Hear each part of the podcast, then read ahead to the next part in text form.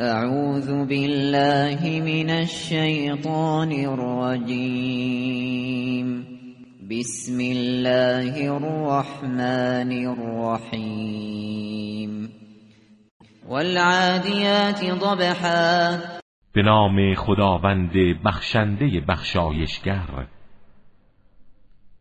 سوگند به اسبان دونده در حالی که نفس زنان به پیش می رفتند فالموریات قدحا.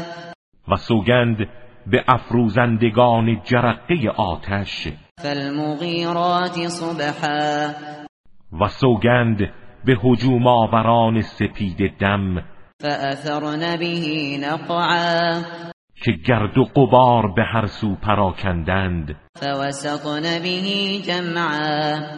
و ناگهان در میان دشمن ظاهر شدند. این الانسان لربه لکنود که انسان در برابر نعمتهای پروردگارش بسیار ناسپاس و بخیل است. و انه على ذلك لشهید و او خود بر این معنا گواه است.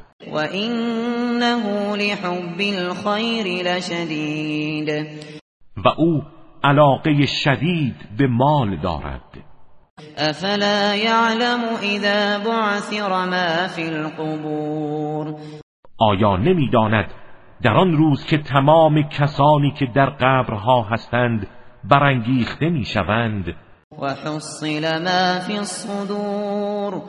و آنچه در درون سینه هاست آشکار میگردد این ربهم بهم یومئذ لخبیر در آن روز پروردگارشان از آنها کاملا باخبر است؟